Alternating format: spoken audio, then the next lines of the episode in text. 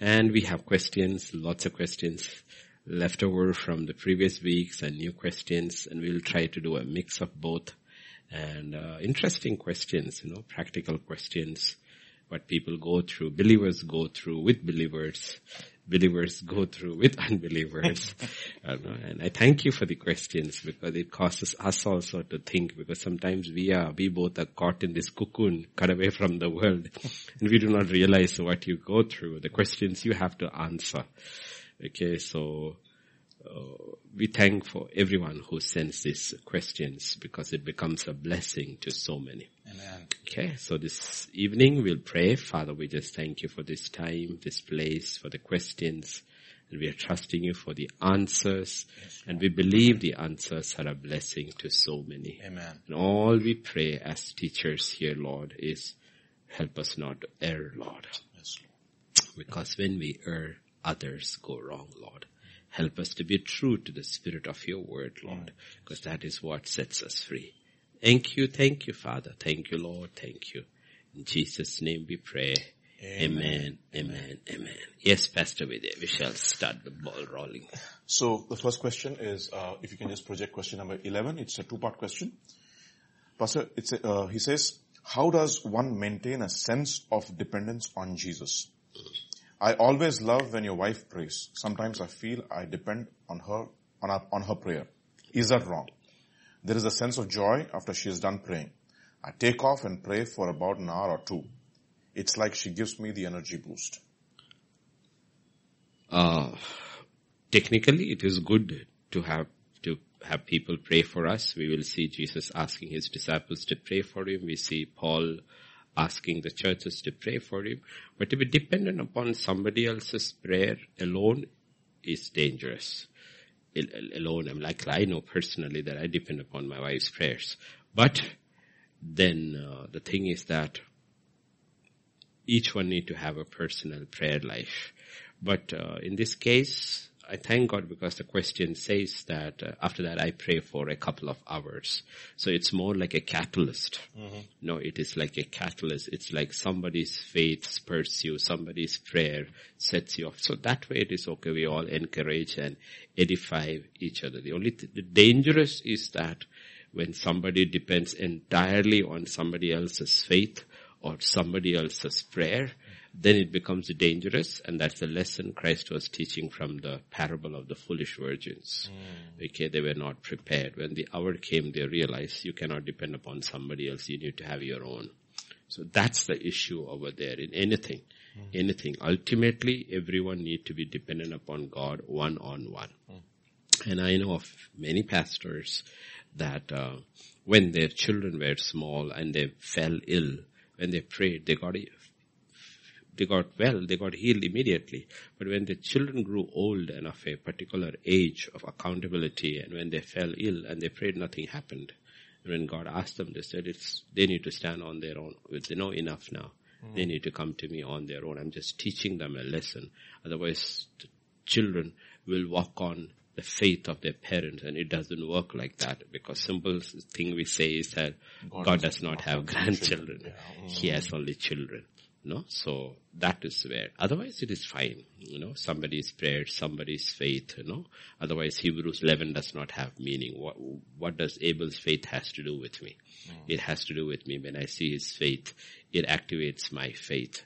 Uh, no, and Jesus' prayer life activated his desire. Teach us to pray. Mm. You know, in that way, my praise, and somebody else hears, and he or she is touched by it and then after it is over, they continue praying for a couple of hours. So that's awesome. Praise God. That's mm praise God. Mm-hmm. There's absolutely no, no issue with it unless every time you have to pray, you need somebody to then it becomes, yes, mm-hmm. but then it becomes a dependency. After a season, only after Jesus is lifted up, after the day of Pentecost, the apostles move into a lifestyle of prayer. Mm they, they, they are not dependent that way for Jesus to lead them, but the Spirit guides them. Mm. Okay. Yes, Pastor Vijay. The second part is, why are the intellectual always going through unrest?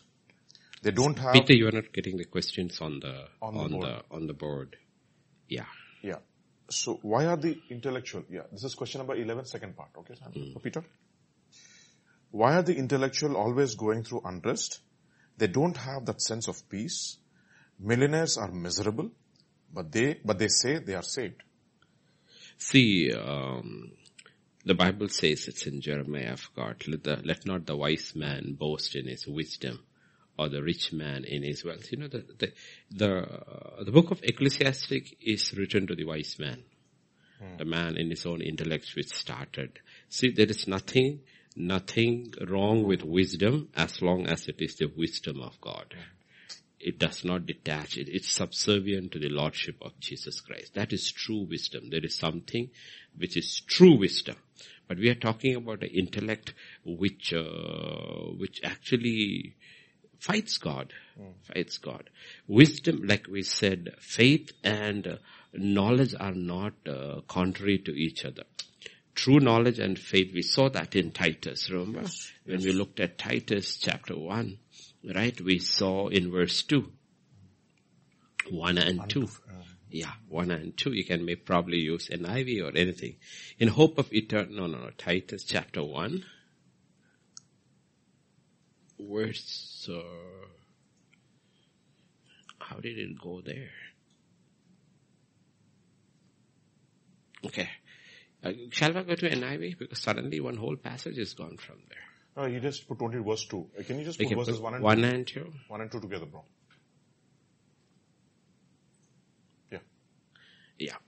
Of the knowledge of the truth. A faith. See, that's, that was what left. Mm. A faith and knowledge. I don't know what happened when you put two. That faith and knowledge went away completely. Okay, NIV. A faith and knowledge. Resting on, resting on the hope of eternal life. Mm. Faith and knowledge are not contrary. Mm. When you have a knowledge that is contrary to faith, you know what happens? You will be miserable. You will be miserable. Let me give you the example from Hebrews 11. Hebrews. Hebrews 11 and uh, verse 3. 11 3. By faith we understand the universe was formed at God's command so that what is seen was not made out of what was visible. Okay? So there is creation, that's a science, mm. and there is faith. They go together. Mm. But when you have faith and evolution, you will be miserable. Mm. Be miserable. It contradicts each other, each other. Each other. So the thing is that everything, that, that's what the Bible says, bringing every thought to the captivity of Christ Jesus. Mm. Christ Jesus is the Word of God any thought. The problem with the intellectual man is that his thoughts fight with faith, with the word of God. It fights with the word of God.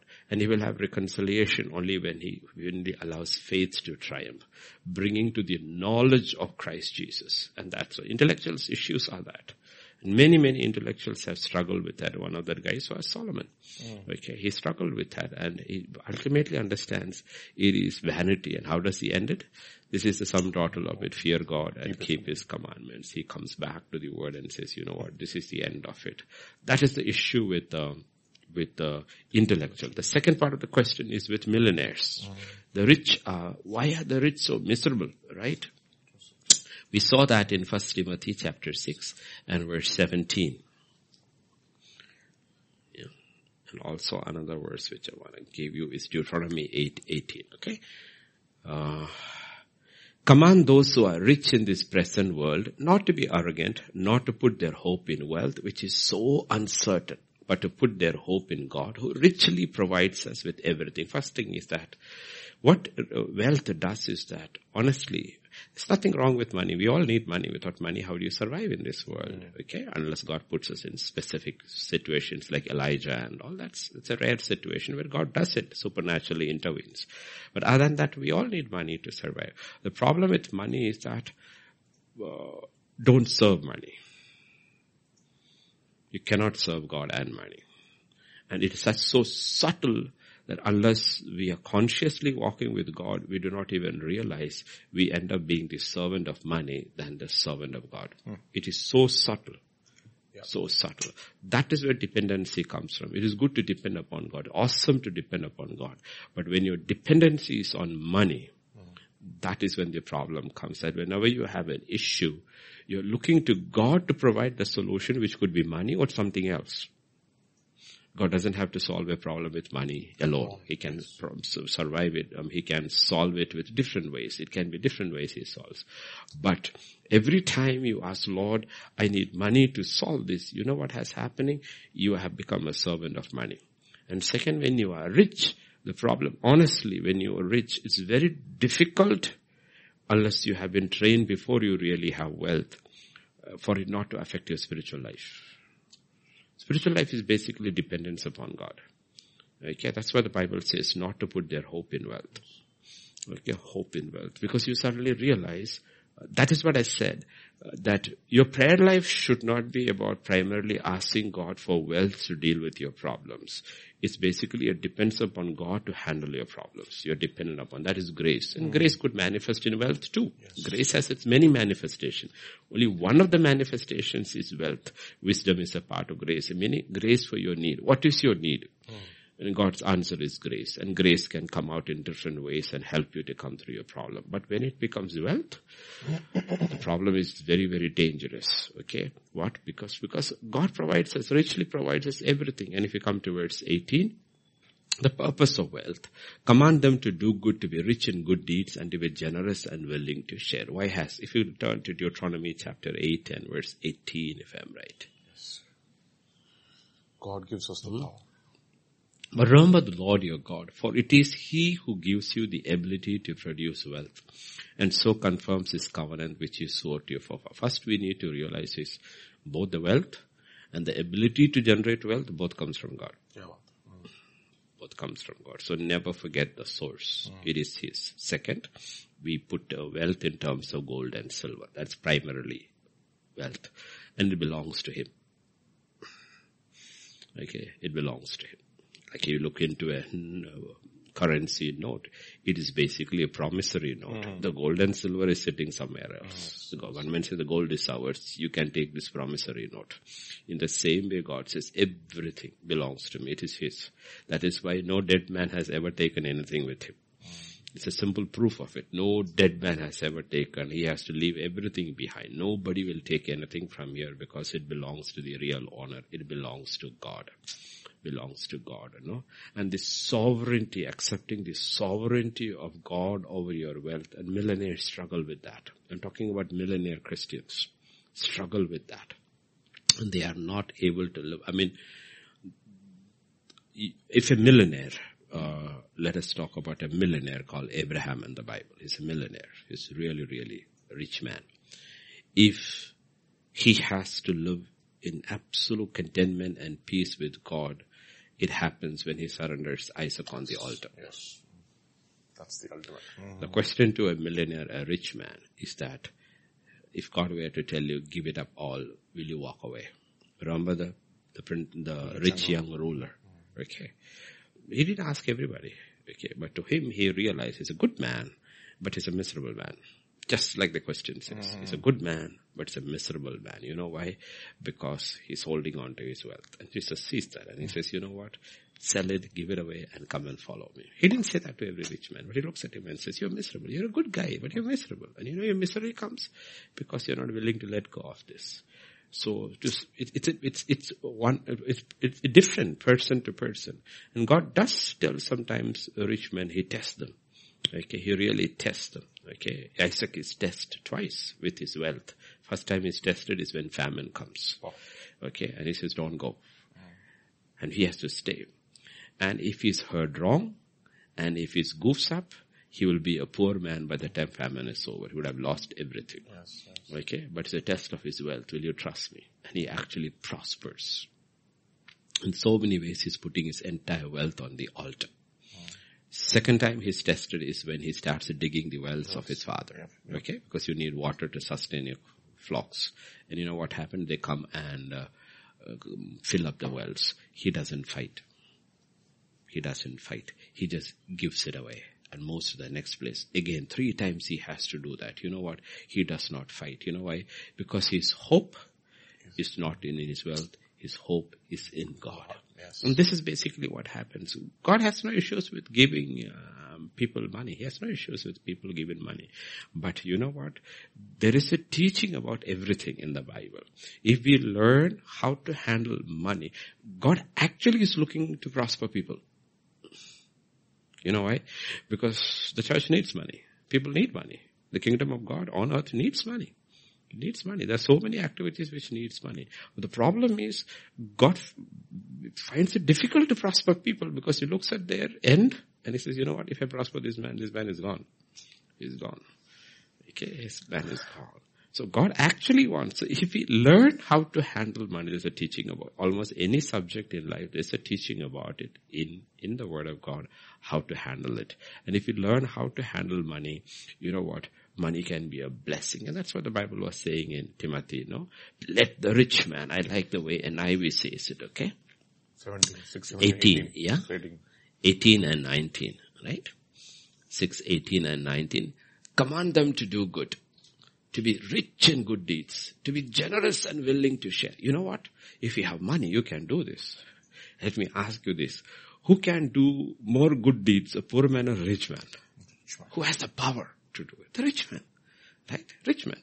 A poor man has thousand rupees, let us say.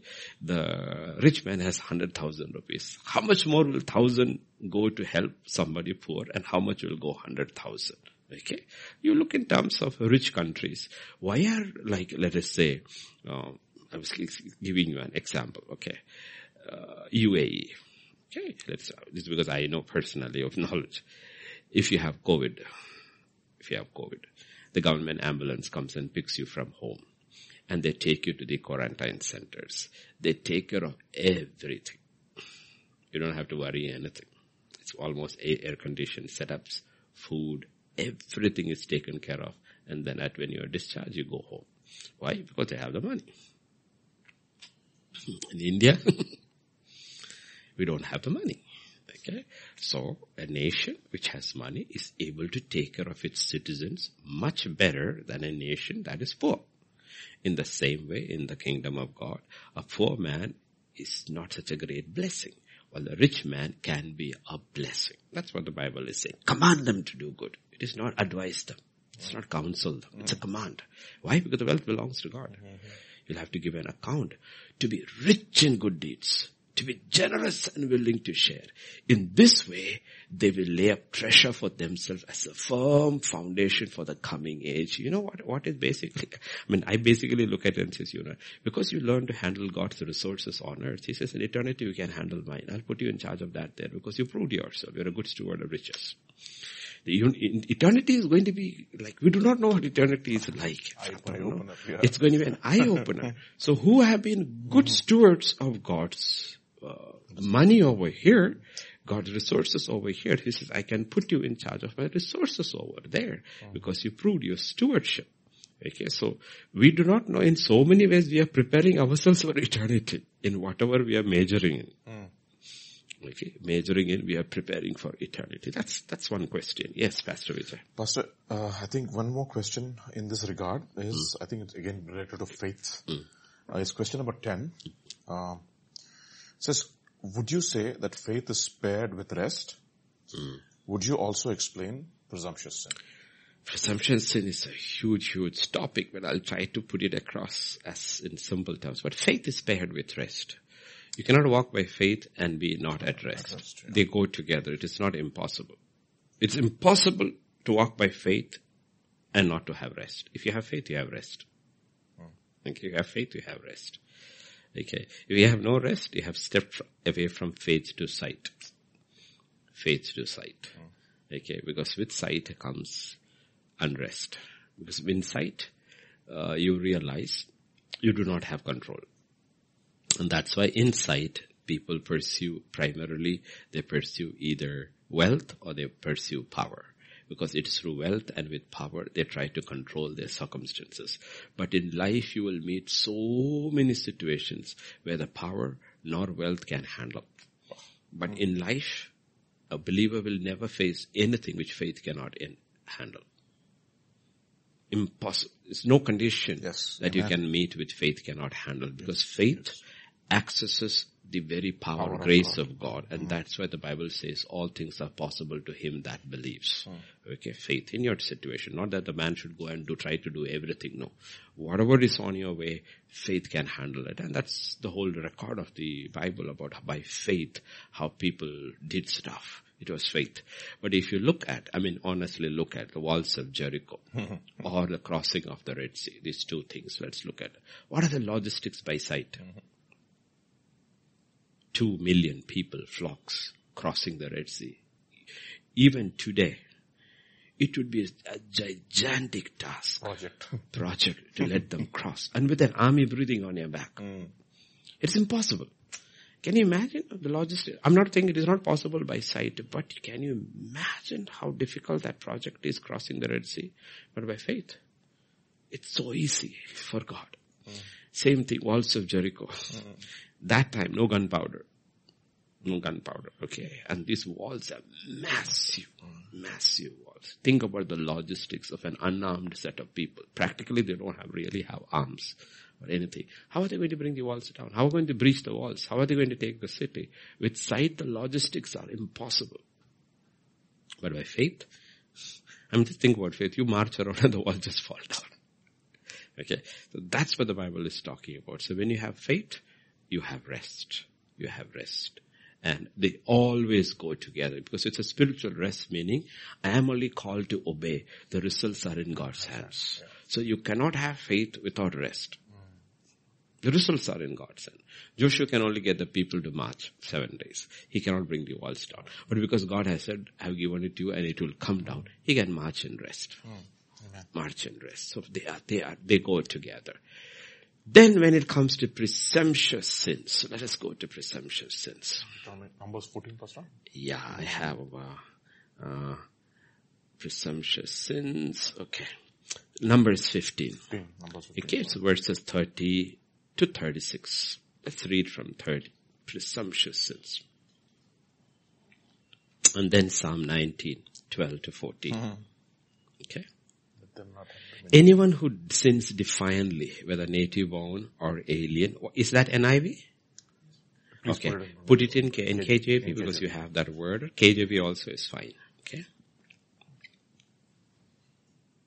This is NKJV?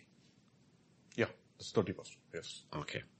But the person who does anything presumptuously, whether he's native born or a stranger, that one brings reproach on the Lord, he shall be cut off from among his people. Because he has despised the word of the Lord and he has broken his commandment, that person shall be completely cut off. His guilt shall be upon him. Hmm. Okay. Now while the children of Israel were in the wilderness, they found a man gathering sticks on Sabbath day. And those who found him gathering sticks brought him to Moses and Aaron and to all the congregation.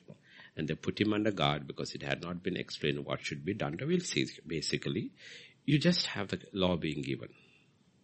And this guy goes and just breaks it. Okay. What is presumptuous sin? Okay. If you go to Psalm 19 and verses 12 to 14. Then the, yeah. Who can understand his errors? Cleanse me from secret faults. Keep back your servant also from presumptuous sins. Let them not have dominion over me. Then I shall be blameless and I shall be innocent of great transgression. Okay. Now, if you look at it, uh, presumption sin begins in the garden. Yeah. Exactly. Begins in the garden. Eve was deceived. Adam was not. Adam was not. Was not. He knew. He knew. Okay. So what is presumptuous sin is that you know what is said, you have the knowledge of the light of the truth, but you ignore it. Because you presume the consequences won't follow. That is the thing. You hmm. presume the hmm. consequences follow. You will see another situation in Numbers 14. Again, it happens over there. Numbers 14. That is after God told Israel Not to go. not to go. It's over. You're going to wander over here for another 38 years. Okay. And Numbers 14 and verse 40.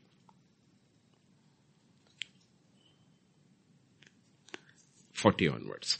They rose early in the morning, okay, after God finished, their, their time is up. God has had enough with them, okay? He says, no more. You'll wander here, I'll take care of you, you'll wander here, but you'll not enter the promised land. Mm.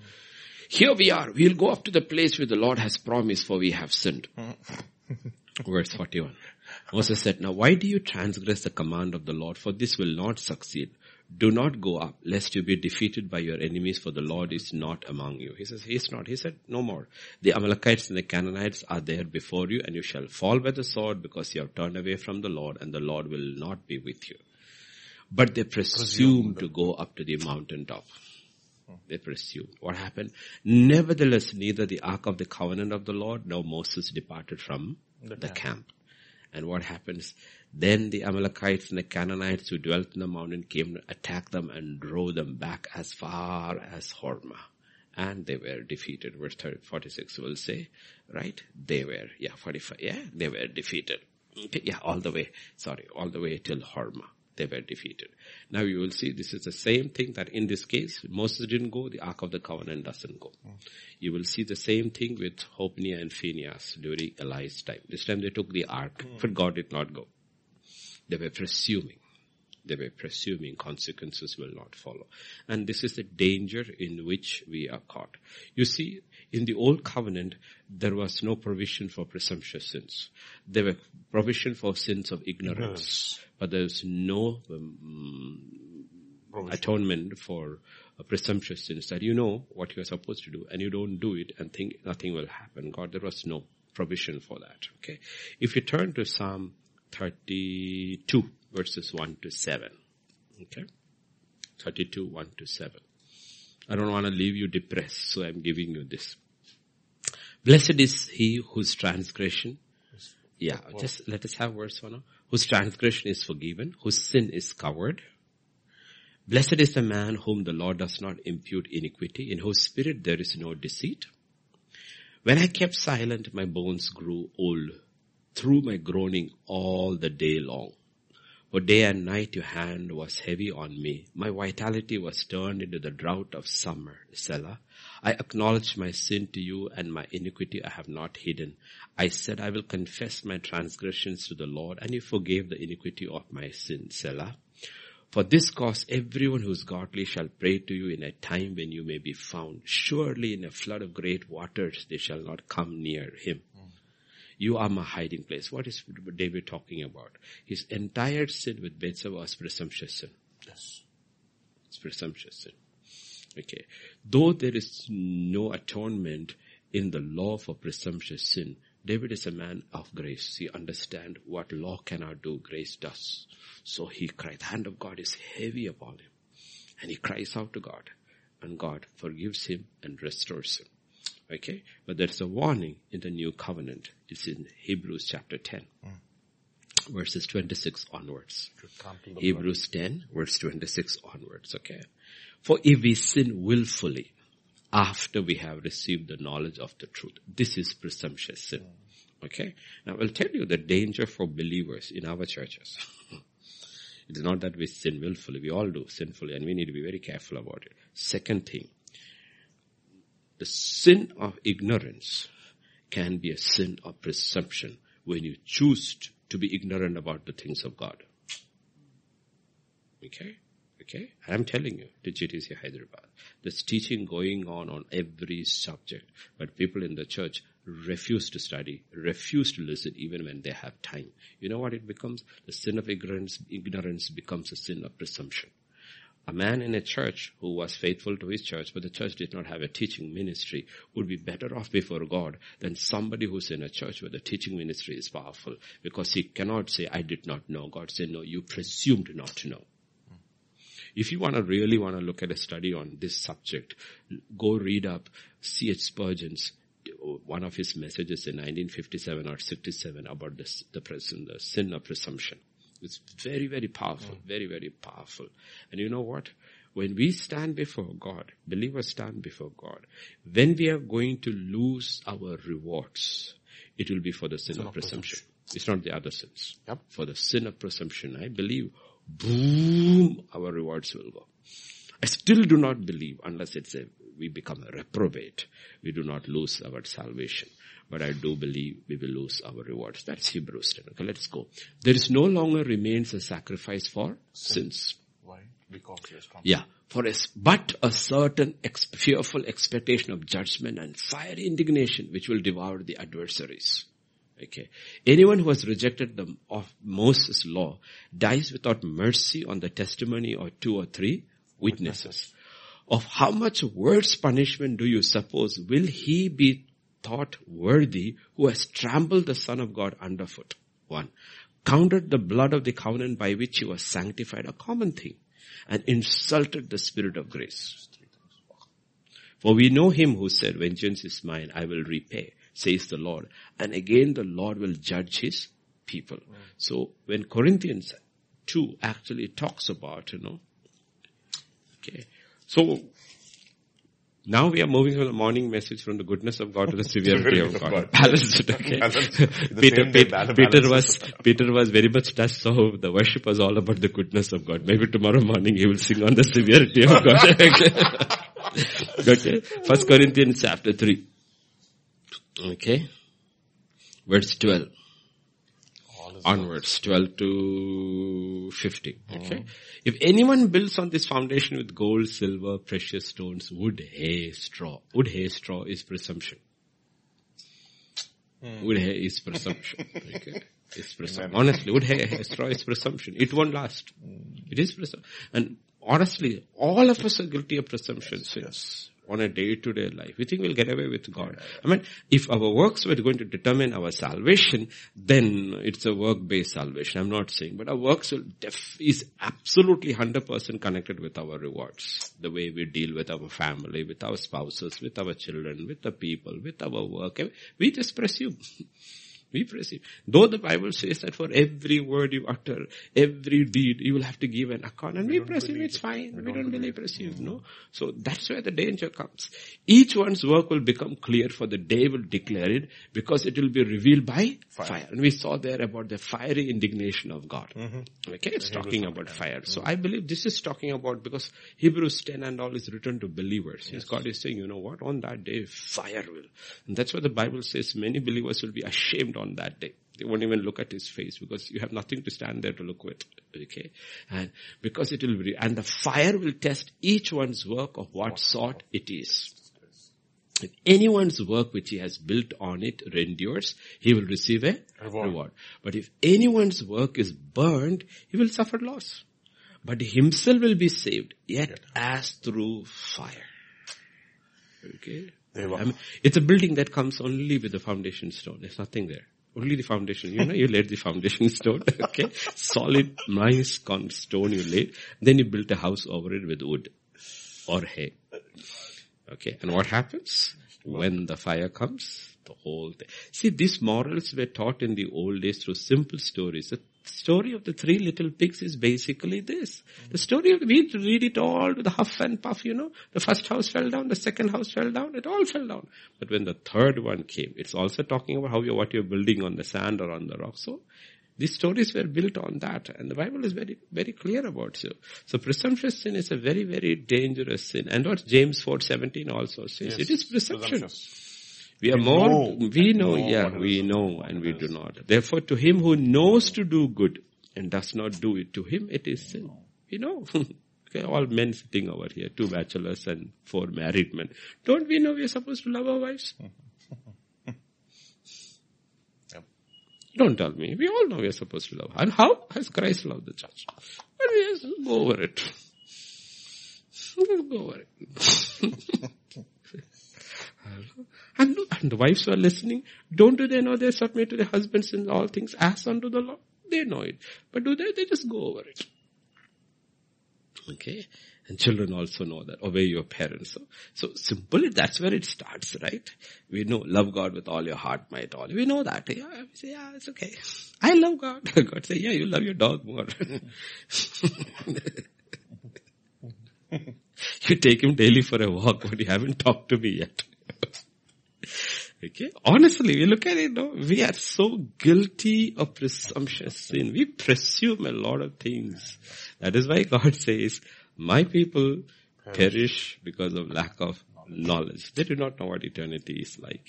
But God, okay? And God, in the new covenant people cannot even uh, have any excuse because Lord, I could not. He said that's what grace was for. Mm. That's great. It was nothing I asked in the word. It was impossible for you to do because the power was mine. Power was mine. Okay, think about, you know, you have a really high um, voltage power line connecting to this house and then this house has five ACs, everything. And you are sweating over here and saying, oh, it's so hot, so hot. And the electricity will, and what's the problem with you? You got the power, you got this thing, why didn't you use it? Mm. Okay.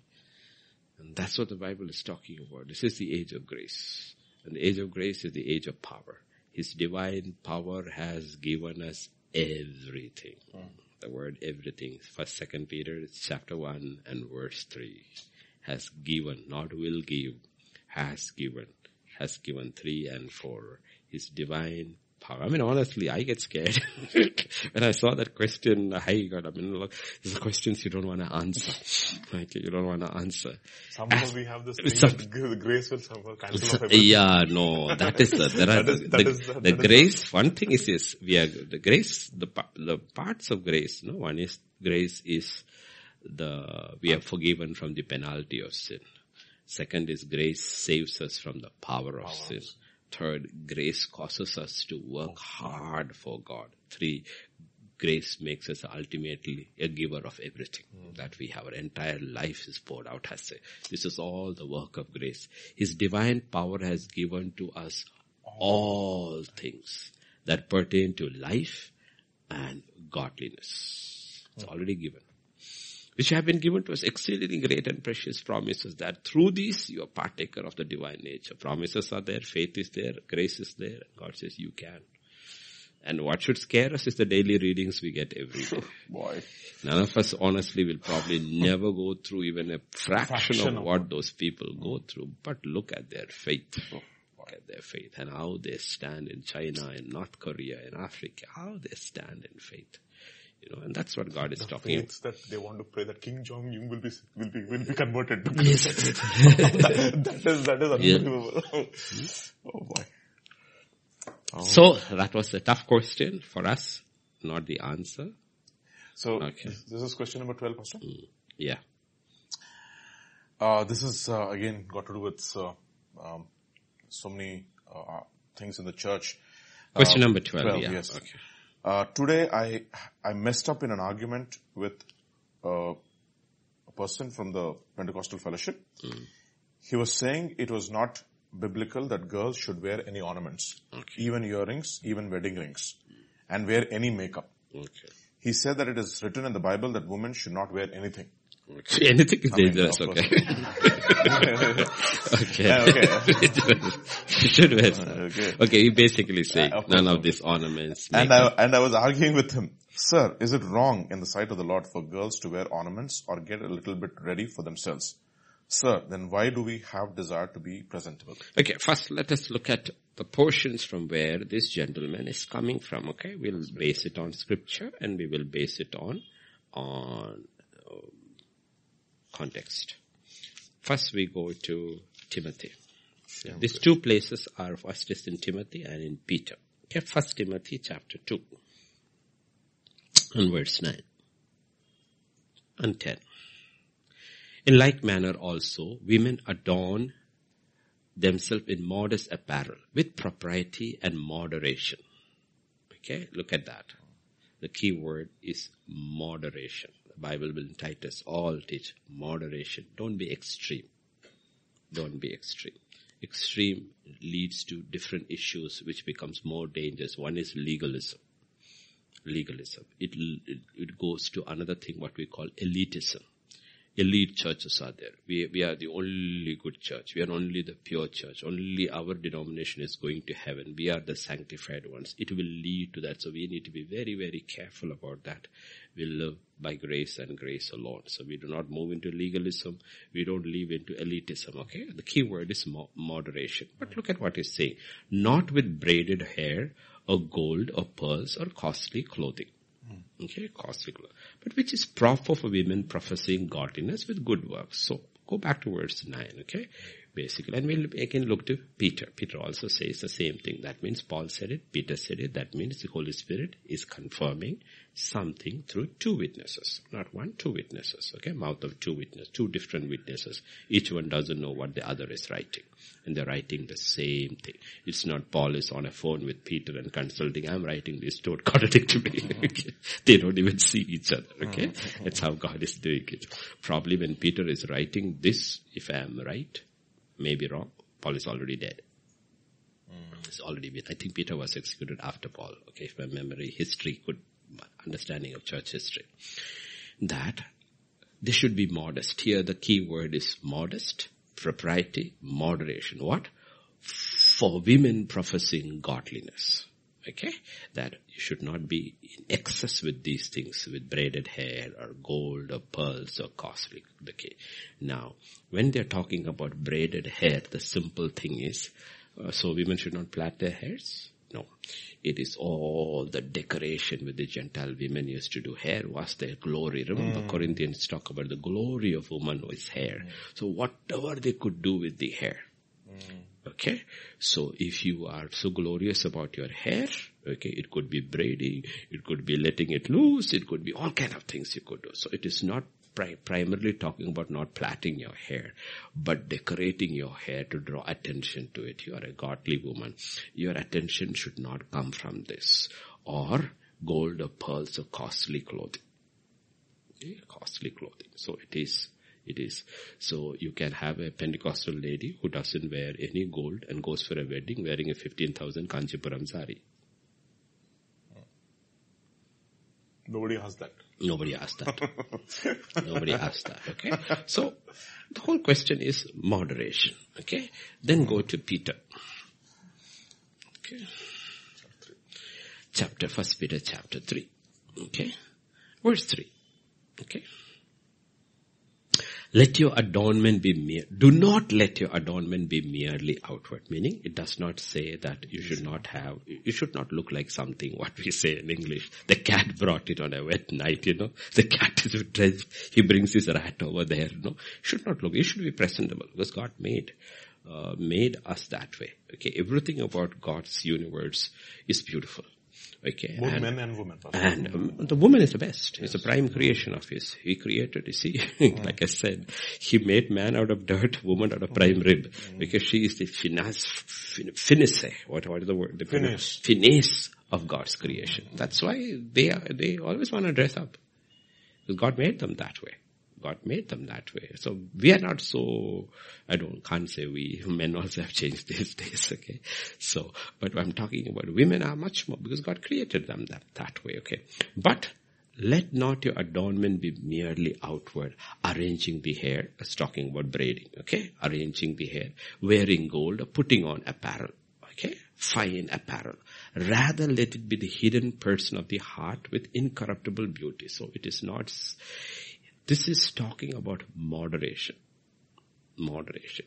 The problem is legalism takes it and then makes a law out of it that wearing gold is wrong. Wearing ornaments is wrong. Then the fundamental principle should be there. Let me give you principles in the Bible so that we understand. Turn to Ezekiel chapter 16 mm-hmm. and verse 8. Then Song of Solomon 1, 10 and 11. When I passed by you again and looked upon you, indeed your time, the time of love, was the time. So I spread my wing over you, covered your nakedness. Yes, I swore an oath to you and entered into a covenant with you. And you became mine, says the Lord God. Yeah, go further down. Verse 9. 9 onwards, yeah. You'll have to quickly go through Peter. Then I washed you in water, thoroughly washed off your blood, anointed you with oil. And verse 10. I clothed you with embroidered cloth, gave you sandals of badger skin. I clothed you with fine linen and covered you with silk. See, look at how God does it. Adorned you with I adorned you with ornaments, put bracelets on your wrists and a chain on your neck. I put a jewel on your nose, earrings in your ears and a beautiful crown on your head. You see, now God is not saying literally He did it, but He uses the imagery. He uses the imagery. Okay, uses the imagery. And then let's go to Song of Solomon. Chapter 1 verse 10 and 11. Then Isaiah 49.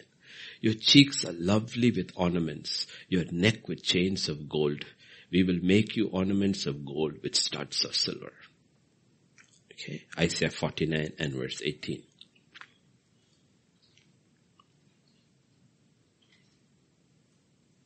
Ten and eleven, yeah. Did we read? Yeah, Isaiah 49. Lift up your heads, look, and see all these gathered together come to you as I live, says the Lord. You shall surely clothe yourself with them all as an ornament and bind them on you as a bride does. Mm-hmm. Okay? Bride does.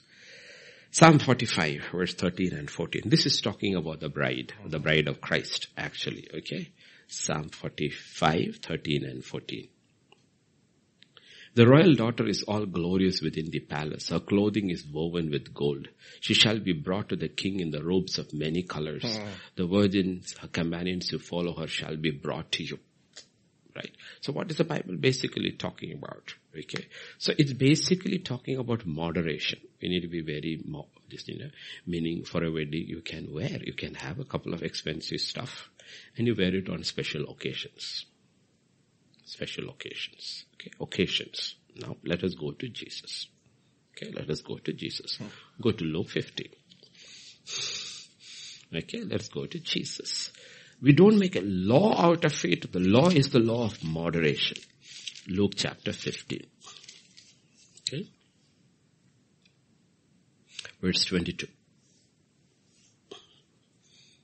The father said to his servants, bring out the best robe. Best robe. It's an occasion.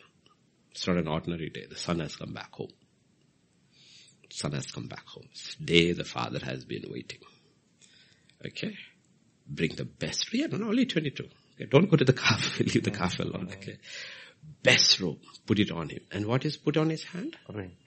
This is Jesus saying. A ring on it. And can be definitely sure it's gold and not aluminum. Uh-huh. Okay? Put a ring on his feet and sandals on his feet. Look at Jesus saying how the Father celebrates the return of the Son. Okay, return of the Son. That's why I said we have to be very, very careful that we do not make laws out of it. Then, Revelation chapter 1 verse 13.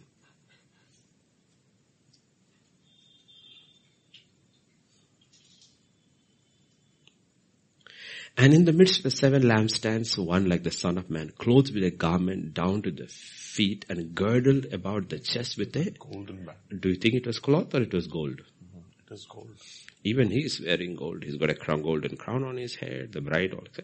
So basically the Bible is talking. This is where we need to be very, very careful about it. And then the fundamental principle again, go to Romans chapter 14 verses 17 to 19. Okay. 17 for the kingdom of God is not eating and drinking, but righteousness and peace and joy in the Holy Spirit. For he who serves Christ in these things is acceptable to God and approved by men. Hmm? Therefore let us pursue things which make for peace and things by which one may edify one another. Meaning, if, again it says, if one, one person's faith causes him to eat only vegetables, accept it. Another one's this thing, okay? But there has to be moderation. Mm. Moderation is the key word of be temperate in all things, okay? So if you belong to a church which says no gold, go buy it. Mm. Go buy it. If you belong to a church which says it is okay, be moderate, it's fine. But it's a personal decision. It's a person. There are people who who are in churches where there is moderation, who have heard from God. Take a few gold. You wouldn't believe me. Look at my old pictures. I always had a gold band on my neck, but you haven't seen it for the past 25 years. I took it off and God said, the only thing I have is one. I used to wear it. For me, that was my witness because I used to wear a small one with a cross over there so people in the airport, oh, you're Christian.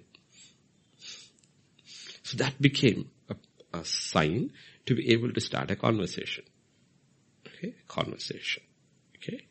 And I still remember when I was called to preach for a pastor's conference in Assam, with the with the IP. I've said this before with the IPC church, okay, and their um, team had come from the pastors and all had come from all over the state, and the senior pastors who were preaching different days had come Gujarat and all. They are very very tough, okay.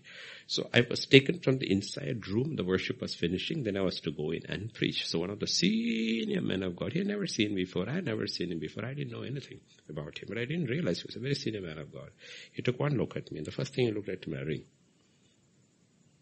And he said to me, if you were in my church, I would not give you communion. I didn't say anything. I just kept quiet. Lord said, don't say anything. Don't say anything. Okay. Then I went in and I preached. So when I went back home, I asked the Lord, who is right here? He says, both of you are wrong. He's wrong because he made it in the law. You are wrong because you wore it in his church. After that, God said, whenever they call you, take it off. Because by your liberty, you should not cause somebody else stumble. Because in their church, that's what they have been taught. And you have been given the pulpit because you have a teaching gift. And when you are preaching, there are people watching this and they will think somebody from the pulpit sanctioned it. Therefore, next week what will happen? They have forgotten your message. Couple of them wear ornaments and come and you already started a system in the church. Mm.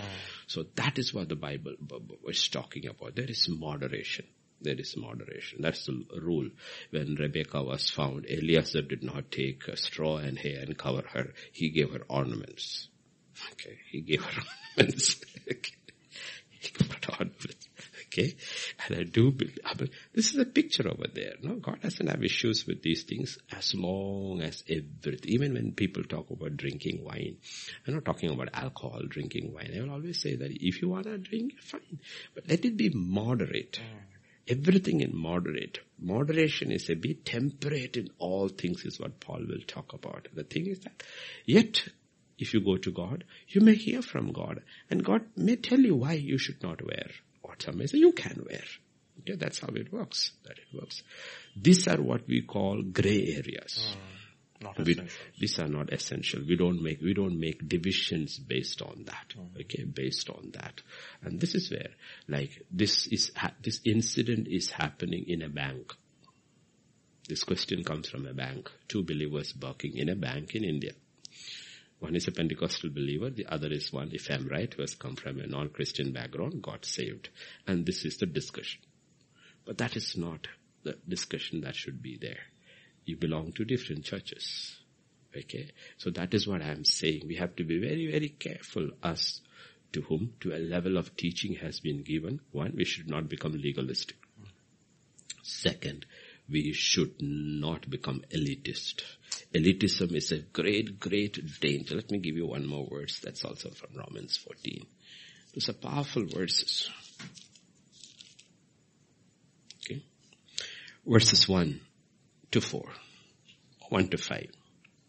Principle over there. One, receive one who is weak in faith, but not to dis, not to disputes over doubtful things. For one believes he may eat all things, but he who is weak eats only vegetables. Okay? Mm-hmm. Let him who eat, eats, despise him who does not eat. Let, let not him who eats despise him who does not eat, and let not him who does not eat judge him who eats, for God has received him. You know, even in our church we have lots of people who still have issues with it because they have come from non-Christian backgrounds.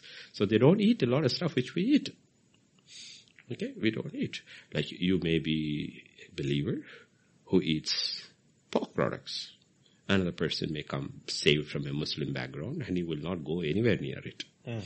We don't say anything, no.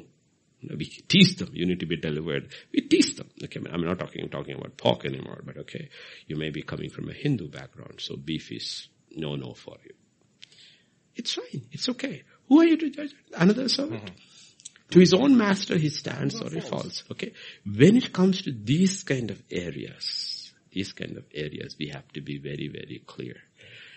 We don't make judgmental statements because the word of God is not very clear about it. The key word is moderation. Or moderation. What about wearing clothes? Okay. Like, uh, uh, so the simple thing I would ask to men is that, how do you want your wife's hair to be? Plaited? Loose? How do you want your, how do you want? Okay, tell me, how do you want? How do you want your wife's hair to be? No, it cannot be braided because, okay. And then it should be loose. The problem in the Corinthian church was women were letting their hair loose. Loose, yeah. It was a sign of the prostitute. Mm-hmm. She cannot be loose. Cannot be braided. So what does she do? Cut it off. You cannot be short. Mm-hmm. She's in trouble. Because you brought the law over there where God has put no law. She cannot braid it, plait it. She cannot let it loose. She cannot shave it. Okay. So this is the problem. This is the problem. Okay. The simple thing is that keep your hair good. It is your glory. Hmm. God gave woman. Yes. Okay. God gave woman long hair. Don't cut it because your hair is your glory. Don't cut here the glory of uncut hair. It's your glory. But let not your glory come from that. Okay? Not the glory. I mean, don't focus on that. That you attract everybody's attention through your hair or your ornaments or your clothing. Remember, your testimony comes from within, which accords to godliness. Godliness. Okay? So if you are a woman who's convinced, I'm, I'm not, I'm going to be very simple. I'm not going to wear ornaments. I'm not going to wear simple. If you look at TPM people, the Pentecostal mission, oh. women and men, when you look at them, you will know that they are TPM. And they stick it, and you admire them for their discipline. But you meet them, you will see inside many of them have been changed. I met all these people who stick to this. But if you actually sit with them and talk, they are anxious, they worry, they are stressed out, they can be as nasty as the other one. okay? So it is not the outward, though the outward matters. Matters, yeah. It does matter. I'm not negating. Okay, let's go again to that outward things, principles in the Bible. Go to Samuel, First Samuel. Sometimes. First Samuel, chapter 16 and verse 7. The Lord said to Samuel, do not look at his appearance or at his physical stature because I have refused him. For the Lord does not see as a man sees. For a man looks at the, Outward. but the Lord looks at the Heart. but the problem is both should be valid. Man looks at the outward. Mm. And when you look outward, your outward should be that accords to godliness. A man cannot look at your heart. Mm-hmm. God knows your heart, but man does not. So the question is, you are a witness both to God and to man. You are a witness both to God and to man. You're both witness to both. And the man cannot look at your heart. So a lot of people who do all kind of crazy things, but God knows my heart. Yeah, but man does not know. And when he looks at you, he thinks you're a reprobate. You are a reprobate. So man looks at the outward. Okay, outward. And the principle in the new covenant is in the outward, let there be moderation. Whatever you do, let it accord to godliness. Let it accord to godliness. And they so stick to these very strict rules. God bless them. We are judging them. It's not our business. Each man stands or falls before God. They say no, no ornaments, no rich dresses, dress only in white, no braided hair. Praise God. And they live their life. The Salvation Army people, unity, they go in their uniform. Mm-hmm. My little town in Kerala is the center for two big denominations. One is Salvation Army, the other is the Pentecostal Mission.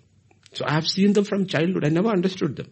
Both were in white. One in white and white and the other in white uniform. But they were good people. Hmm. They're very tough. The rules that Salvation Army does such good works.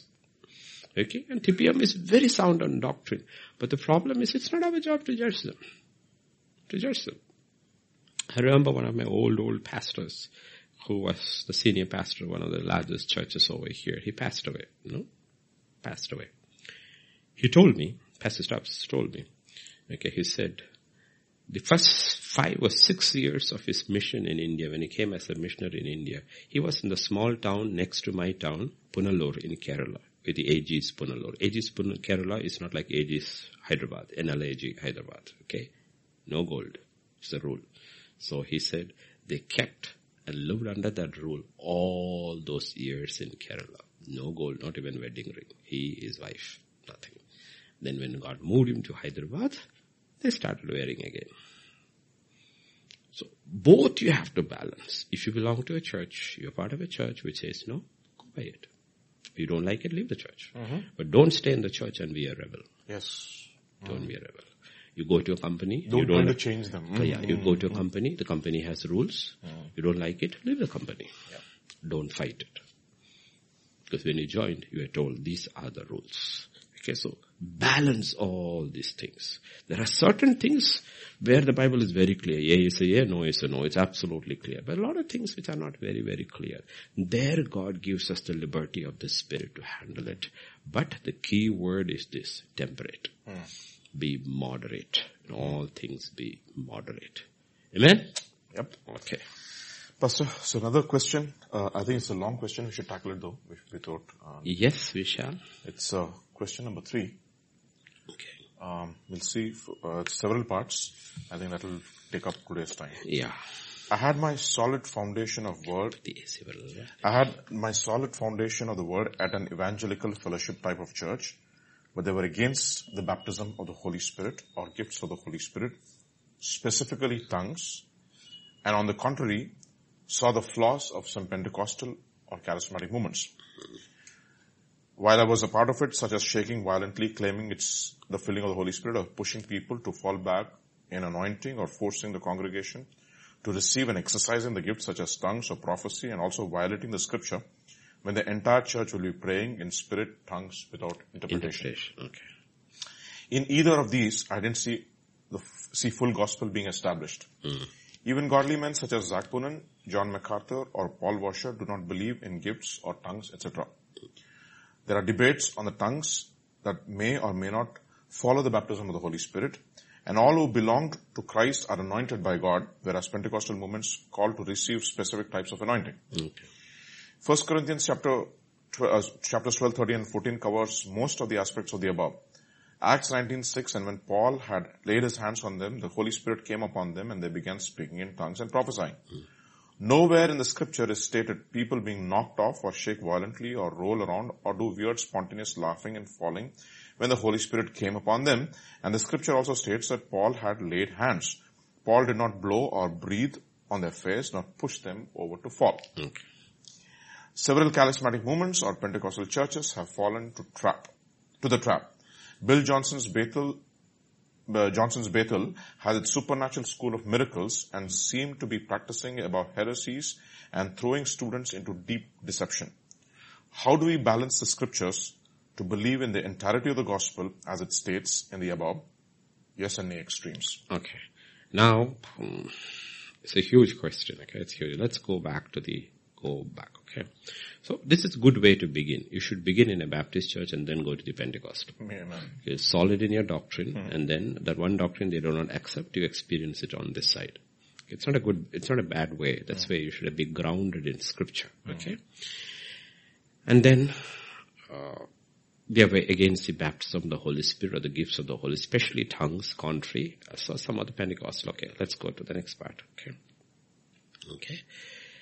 Such as shaking violently, claiming it is a filling of the Holy Spirit, or pushing people to fall back. A pushing part, I know you should not push, but people do fall. Hmm. Okay? Or tongues, gifts as tongues and prophecy. But the whole idea, let's, let's put it across the, this simple, because we go to scripture. And experiential part of this is in the, in the book of Acts. How come every time they were filled with the Holy Spirit, they knew? Hmm. They knew. They were filled. Why? Because there was a physical, Physical manifestation. manifestation, yes. Was a manifestation. Always a physical manifestation. Therefore, especially at Cornelius' place and all, they were shocked that they were filled with the Holy Spirit before they were even baptized. Every time you will see when they were filled, when there's an actual ministry taking place or being filled with the Holy Spirit, there was a manifestation. There was a manifestation. There was a manifestation. Okay? So they knew it. Hmm. They knew it. Okay? So there was a physical manifestation, right? Starting right from the day of Pentecost. There was a day of man, there was a manifestation. Then when they come, the simple mm, scripture they use is from 1 Corinthians chapter 13. Okay, this is where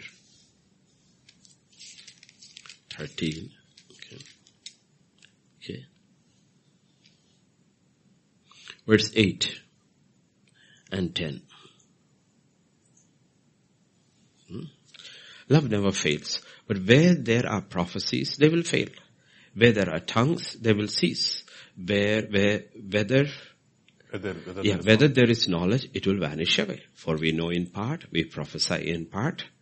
Yeah, verse 10. But when that which is perfect has come, that which is in part will be done away. Okay? Now, this is where the whole doctrine of these things have passed away.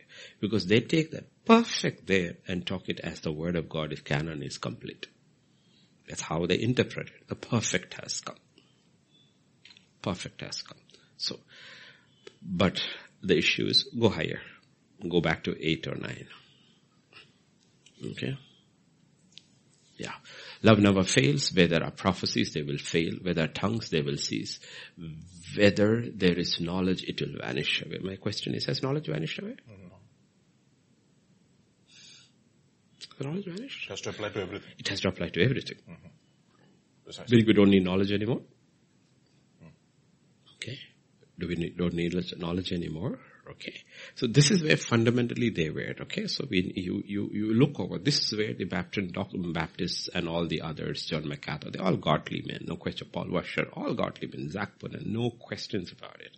Okay, godly men. But uh, Poonen, she got it wrong. Poonen believes in the baptism of the Holy Spirit, He and in the, he speaks in tongues. Even Shibu was be- Yeah, mentored by yeah, Poonen, this yes. is okay.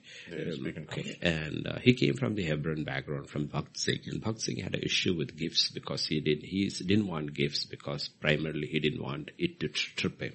That pride shouldn't set in. So he just said, Lord, I don't want it. I would prefer not to minister without that. Okay, he was trying to protect himself because the problem of gifts is that you will see a lot of people with gifts fall. Gifts fall. Samson fell because of his gift. Saul fell because of his gift. You think because you prophesy, you think you are, you are sanctified. Okay, because yeah. Pastor, uh, um, I have a question. I have an issue with that. Yeah. Because everything in the ministry that you use as a gift, whether even if you're teaching, No, there are certain gifts which are very visible. Very It could be a You know, powerful ministry Teaching is there in the world too. But there are charismatic gifts which people do not see. It's like the gift of miracles, Healing. the gift of healings, the gift of prophecy, the gift of word of knowledge, the word of wisdom. These are very powerful gifts, you know, which puts you, uh, teaching is something very, very common. Every man of God, uh, should have the gift of teaching. It's a gift. Okay. But these other gifts are very, it can, it can touch your ego can ego. It's very difficult. It's, that's why some of them decided, you know what, I don't want to go into that trap. If you look into the TV and you look at all these charismatic preachers, are they, aren't they very ostentatious? Mhm. Yeah. How did they, how did they get into, how did that happen in their heads? How did they get into their heads? Okay. Because they did not get the principle from the old, on the new covenant, how the apostles had all these gifts, Jesus had all these gifts, and they were very simple people. Okay, with a very simple, simple. That is the rider with the gifts where they're trying to protect. But this is what they use as perfect. Okay, when the perfect has come. But what is the perfection the Bible is actually talking about when we will not need any of these things? It is, it is rapture. Exactly. Is when we are transformed in the twinkling of an eye. Do we need prophecy? No. Do we need tongues? No. Do we need knowledge? No. No faith. And you know, and keep your hand over there. Oh no, you don't have to keep your hand over there. You can go to Hebrews chapter 11. Okay. And verse 39 and 40. Hebrews 11, 39 and 40. Okay. And all these, having obtained a good testimony through faith, did not receive the promise. God having provided something better for us that they should not be made perfect apart from us. Okay. So one day, perfection will come. That is not the written word of God. Though it is perfect, the written word of God is perfect. And people who subscribe to this doctrine do not realize that there are tens and thousands of genuine believers who do not have access to the word of God still. So how does perfection come for them? And those who have access to it cannot even understand it. How does perfection come? Just because somebody been given a Bible, he doesn't understand the Bible. Mm-hmm. Okay, you go to underground churches, you will realize how many people have access to the Bible and how many people even in India who are saved cannot read. Cannot read. So people do not even see, you sit in the American context and you try to make a doctrine out of it. It doesn't fit in with uh, reality. The reality is that perfection hasn't come. It will come. One day when you are caught in the twinkling of an eye, it will be irrelevant whether you are illiterate or literate. Everyone will be literate. Amen. Everyone will know God. Everyone will understand scripture. Everything will fall into place. The most illiterate man on earth, when he is, who is saved, when he is with God, he's not, he's not uh, somebody who does not have knowledge. He has knowledge. Then he doesn't need because he understands. No? He doesn't need anybody to teach him. Okay. So that's what the Bible is talking about. Then, let's go back to the question. Okay. Tongues and gifts. So it has not ceased. Nothing has ceased. Okay. Okay? Yeah. And then about shaking violently, claiming it is a filling of the Holy Spirit of, okay, shaking violently. Physical manifestations can be different. Okay. Physical manifestations can be different. Let us go, let us go to the book of Revelation. Okay. Book of Revelation. Okay. Verse chapter 1 verse 17.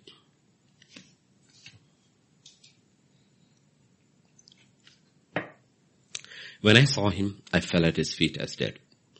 Mm. Let me ask this question. When Jesus was walking with John, did John fall? Mm-hmm. No. When Jesus rose again from the dead, came to the upper room, did John fall? No. No. When he was talking with them all through those 40 days, did John fall? No. But now it's a different shift altogether. Why does he have to fall? Okay. So we need to be very careful how we interpret. Sometimes when the anointing is so powerful, powerful, you cannot stand. You will just fall under the power of that anointing. Okay, let's go to the book of Samuel. Okay. First Samuel. 28 if I'm right, uh, where, he is, where he gets the anointing, Saul gets the anointing and he starts manifesting. Yeah, that's. 27, 27. No, Samuel was dead by then. Uh, yeah, 20, 19. Okay, 19. Verse 18 onwards. Okay. So David fled, escaped, went to Samuel at Ramah and told him all that Saul had done to him. And he and Samuel went and stayed in Naioth. Now it was told Saul saying, take note, David is at Naioth in Ramah. Then Saul sent messengers to take David. When they saw the group of prophets prophesying, Samuel standing as the leader over them, the Spirit of the Lord came upon the messengers of Saul and they also prophesied. Mm-hmm. The question is, are they kosher people? No. God is supernaturally overruling their will. These are crooks. Supernaturally overruled their will and took over and they started prophesying. When Saul was told, he sent other messengers and they prophesied likewise. Then Saul sent messengers again the third time. They prophesied also. Then he also went to Ramah, came to the great well that is at Sheshu. He asked and said, where are Samuel and David? And someone said, indeed they are at Naioth in Ramah. So he went there to Naioth in Ramah. Then the Spirit of God was upon him also. He went on and prophesied until he came to Naioth in Ramah. He also stripped off his clothes, prophesied before Samuel in like manner, and lay down naked all that day and all that night. Therefore they say, is Saul also among the prophets? Is he on the ground? Naked does not mean laid naked, meaning he took his outer robes off. Okay, the inner vest is the only thing that, like, you know, like David danced before that. That's what it means. He takes it over. Okay, well, because the anointing is so powerful, everybody is prophesying. It's an Old Testament, it? And he's lying on the floor. So sometimes we need to be very careful about it. What happens under the anointing, okay? And the issue is not the anointing. The issue is when people make a display of it. Oh. That is the issue. They start showing off. Okay. Then they become like Sai Baba and the magicians and doing this thing and bhasmam and gold. We don't do that. We are very, very careful about it. Very, very careful about it. The anointing. That is why, that is what I'm talking about where the gifts of the Holy Spirit became a trap for the messengers. Mm it became a trap for the messengers. And also we don't use it in a church Yeah. setting. We don't Yeah. use it No, you in can, you can use in any setting. Ah, in a When- sense that we, see- it's a prayer meeting. I mean, generally not, not, not. No, no, it is, you- that's where you give the liberty, the lordship to the Holy Spirit. Holy Spirit can disrupt an entire worship service and take over it completely because He knows the need. You have to be very careful about it. Though everything has to be done in order, there are instances where the Holy Spirit takes over. And incredible things happen. But the whole thing is that we need to be very, very careful uh, that one, mm, we are not using it as, you know, display to show. display. Second thing, when certain things are happening over there, certain things are happening over there. One, it could be deliverance. You have to be very careful. Mm. Okay, that's why you have to be. Some people will weep and shake and weep. You know what? They need deliverance. So don't confuse it as anointing. It's deliverance. That's why you need discernment. They are being delivered. Okay, they're being delivered because they have so many unconfessed sins, and the Holy Spirit is delivering them. Second thing, those who will laugh and laugh and sometimes it is deliverance. God is breaking spirits of grief and all that over them because laughter is good medicine. Hmm. Okay. Good medicine is breaking it over them. So we need to realize only thing, everything has to be in control. Everything has to be in control because the, when people say I had no control, that is when my issue comes because the Bible says the spirit of the prophet is in the control, control of the prophet. It is. Subject to the Meaning, and I have, uh, we we have seen it in our meetings that you can stop it immediately. You can stop it immediately. The manifestation stops. Everything stops. That's it. It's over. It doesn't go. So there is, because God gives you that control too. So we have to be very, but when you have people barking and this thing, you know, don't think it has anointing. It's deliverance. They're manifesting. Manifesting. They're manifesting. Only thing that don't confuse one for the other. You see, whenever Jesus went into a synagogue, the demons manifested. Mm-hmm. And they shook violently. Yeah, they shook violently. so some of these things that is taking place, people, go, oh, the man of God laid and it, it's not anointing, it's deliverance. It's deliverance. It is deliverance. You have to know the difference. Okay? It is deliverance. They're being delivered. Okay, delivered. And sometimes, of course, you shake. It's the anointing that's coming. You have no control and you fall under the anointing. When John fell under the anointing. So all the, Saul fell under the anointing. The anointing was so powerful. And the Bible is very clear. The Spirit of God came. Okay, Spirit of God. Let me ask you this question. When in the Garden of Gethsemane, when they came to arrest Jesus, when Jesus said, which among you, they asked, which among you is Jesus? He said, I am. Did they all fall? Yep. Because the anointing was so powerful. it's under the anointing. They all fell, all under the anointing. They're falling under the anointing. Okay, they fall, the anointing. So anointing, you cannot, I mean, honestly think about this. Honestly think about it. If the presence of the Lord were to come here, would any one of us be standing? No way. We'll be standing. We'll be standing. We'll fall under the anointing. God withdraws himself, restricts himself so that we don't get blinded. We don't get killed. We don't fall and break our nose. Okay? We don't. He's the one who's restricting it. But sometimes he'll give us a taste of what it is. That's what, show me your glory. He says, you know what, I will hide you. And you know what? I'm going to put it humorously. God is saying, there is more goodness in my backside than in all the goodness in this world. I will let my back pass before you to protect you. Protect you. You know, many of these things are to protect us, to protect us. So we are not, we are not uh, negating any of it, but only also asking, be careful, have the spirit of discernment, because when these manifestations, as we call, are there, it can be deception also because the devil also can use that to manifest. So we have to use to see because ultimately what will stand is not the manifestation, it is the doctrine. Hmm. If the doctrine and the manifestation goes together, then it is fine. The doctrine is false, the manifestation is true, it is still not true. But if the doctrine is right and if there is no manifestation, it is still okay. That's the reason why wherever Jesus, uh, wherever Jesus preached and the deliverance took place, they were astonished at the do- doctrine. Doctrine. And even Sergius Paulus, he was astonished at the doctrine of Paul and not at the deliverance per se. this thing, no? And but the, the doctrine was very clear. This is it. Go preach the kingdom of God, heal the sick and cast out the demons. And first, first and second day I shall do it. And sometimes we confuse. Like I said, honestly, I've seen it. I've experienced it in my ministry. Sometimes people confuse. They could think it is anointing when it is deliverance taking place. Is deliverance taking place. Okay, and all of us need seasons of deliverance. We need seasons of deliverance. Okay, so let's go back to the question. Let me see if there is anything else. Uh, but so there's a continuity to that actually. Yeah, no, it's, we didn't answer. So this, uh, the debates on tongues that they may, may not follow the baptism of the Holy Spirit and all who belong to Christ are anointed by God. Well, well, you, I mean, the simple question to this is that Jesus was also filled at 30, born of the Spirit and filled at 30. Right? The apostles in John 20, he breathed upon them, received the Holy Spirit. Then he told them, wait until you receive power. That happens 50 days later right? 50 days later. So there seems to be two experiences. Can it happen together? Yes. Can it happen in another order where you get baptized in the Holy Spirit and baptized in water later?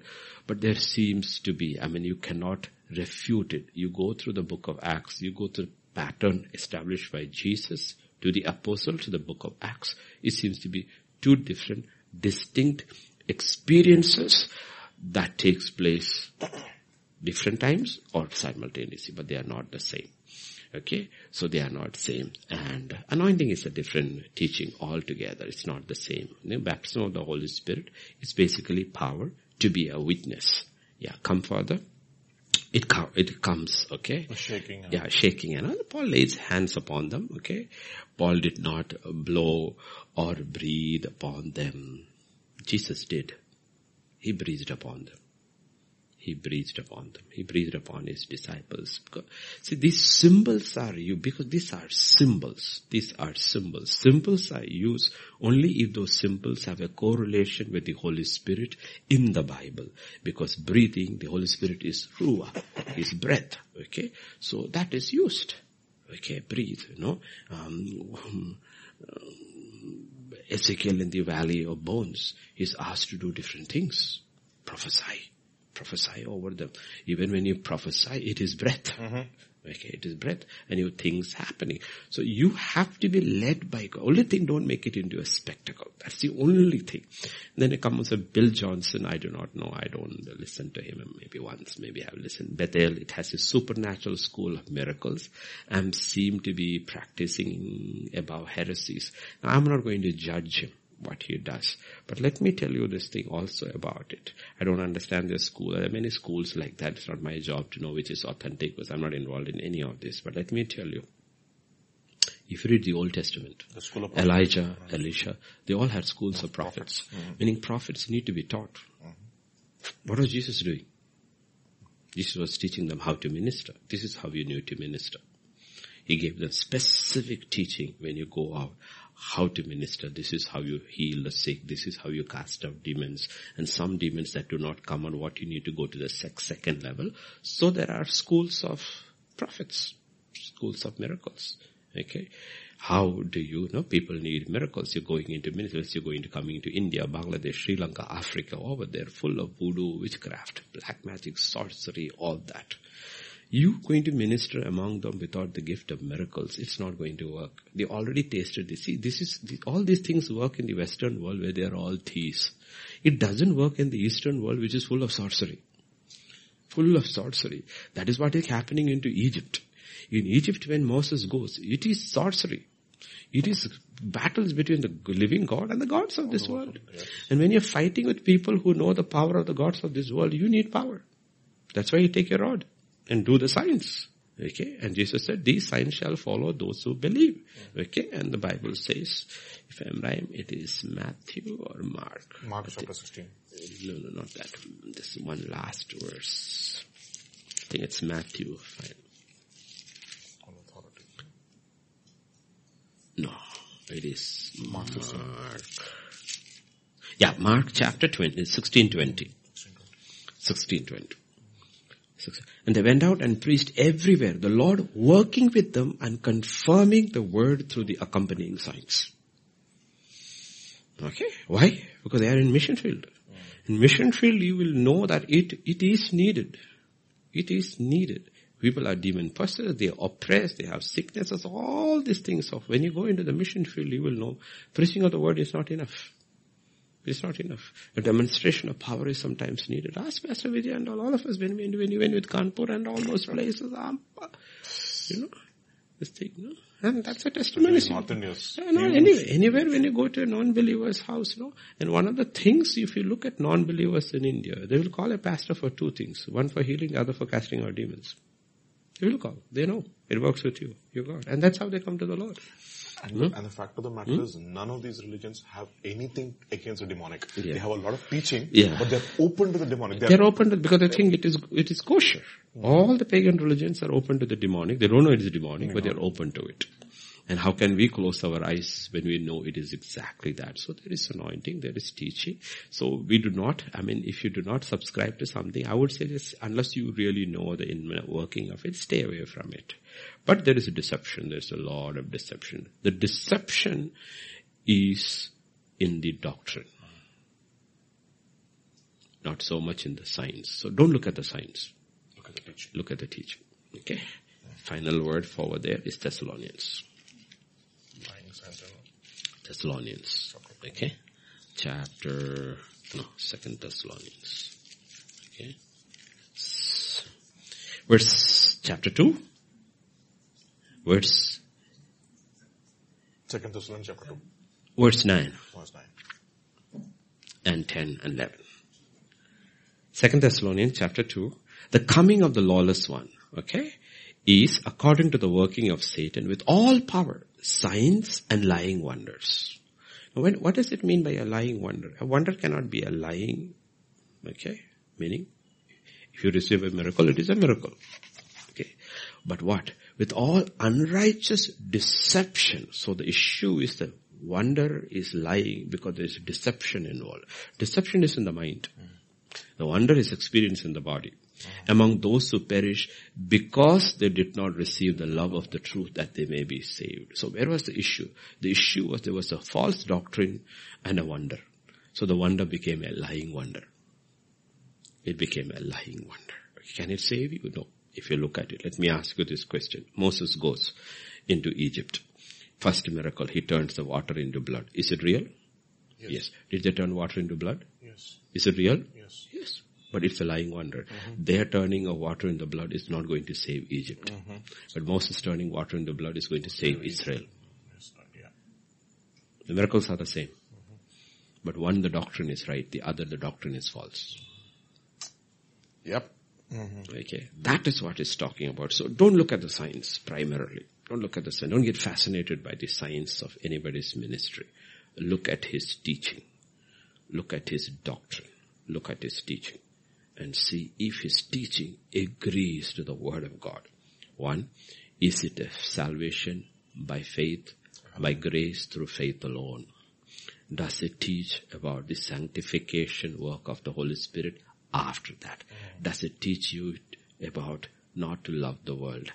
Teach you not to go back to the law? Look at the doctrine. So does he teach all these things? If the doctrine is right, because you can take people back to the law and have, I know people who hmm. teach the law have powerful signs, but the problem is the law, you go back to the law, you are under a curse. Yes. You're under a curse. So you can teach a false doctrine, have powerful signs. There are people who are extremely carnal and worldly and talk about going back to the world and becoming like the world who have powerful signs. But the doctrine is false. This is where we need to be very, very. But on the other hand, you look like Paul Washer or something. You have a doctrine which is kosher. Even if you don't have signs and wonders, it's fine. I mean, it's their laws. But the doctrine, you cannot be deceived. Cannot be deceived. Because your mind is, your body may not receive a healing. Your body may miss out a lot of things out here. But your mind is fine. Hmm. Mind is fine. Okay. Is it the full gospel? No. It's almost three quarters of the gospel. One quarter is missing. Quarter is missing. Okay. But the whole idea is, can you do a deliverance? Can demon possessed people be set free if you go to them? Do you believe in casting of demons? Okay. Because that is also ministry gift. You shall cast out demons. Do you believe in healing of the sick? Okay, do you believe sick can be healed? If you don't believe, then why do you pray for the sick? Okay, so you get into the fact of the matter is all these people do this. Does Paul Washer pray for healing? Of course he does. And you cannot go to a service or this thing and not pray for the sick. They will come to you. You will pray for them. Okay. So you need to look at that. But the whole issue is with the baptism of the Holy Spirit, which definitely with the scriptural authority over there, proof is that it is a second experience. It can be simultaneous, but it's a second appearance and there is always a visible manifestation. Okay, and then about praying in tongues. Okay, praying in tongues. You need to, let's, yeah, uh, go further down. There it talks about, okay, yeah, go further down. And, okay, there are debates about the tongues, okay, specific, go up. Okay, yeah, shaking wildly exercise violating when the entire church will be praying in spirit tongues without interpretation. Now please understand the, in the context of it. Always look at context. Okay, context, okay. You can have a church service, you can have a church service, and all the people, like we have a service over here. Let's say 20 people are here. All are baptized in the Holy Spirit. And it's a prayer service. Exactly. That's it's a prayer mm, service. Precisely. It's a prayer service. And everybody is praying in tongues. It's fine. There's nothing wrong with that. Nothing with that. It is not a regular church service where others also have come in. Yes. There are specific parts of the service. Okay, specific parts of the service we need to understand. That is why even when we read Corinthians 14, read it very carefully. You can have a prayer service where you pray in tongues. You pray in tongues because it's very powerful. The one who prays speaks mysteries. He's speaking to God and he's edifying himself. You can pray in tongues. There is power in it. But the issue is that it should not disrupt the others. So balance, that's what I said. Everywhere you need to see that you have to balance. You have to balance. Yes, for um, 14 talks about what is happening in the Corinthian church. Is it's a Gentile church, meaning Gentiles are coming. And more and more Gentiles are coming and who are not saved. And suddenly you know what people are all, half the people are praying in tongues, the others are sitting there and looking like idiots. And Paul says that's not good. It's not good, it's not right. But let us say the Corinthian church, the believers who pray in tongues have gathered for a prayer meeting. And they pray in tongues. Is there anything wrong in it? No, there's not anything wrong in it. Look at the context how he talks about it. Oh. You know? Because everything we have to look at it very, very careful. This is where we have to be very careful. Otherwise we will, uh, what we say,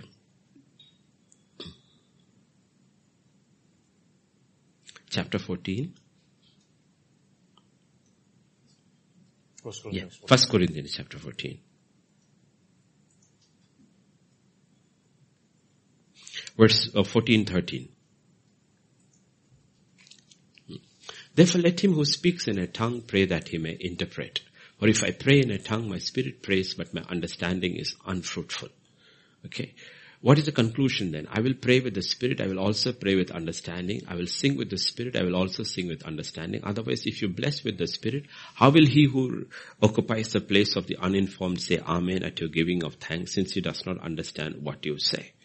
Okay? For you indeed give thanks well, but the other is not edified. I thank God I speak with tongues more than you all. So, you look at the context in which, which is talking about. Okay? So, when there is a ministry of tongues, understand the difference. When some, there's a ministry of tongues, one person is praying in tongues, another person is interpreting, and everybody says Amen. It's not a prayer meeting of tongues. It's a ministry of tongues. He's, prophesying. He's, he's prophesying. In tongues, he's, he's basically prophesying. The word of the Lord is coming. It's a word of knowledge. It's a word. And it says, you know, uh, come, verse 22.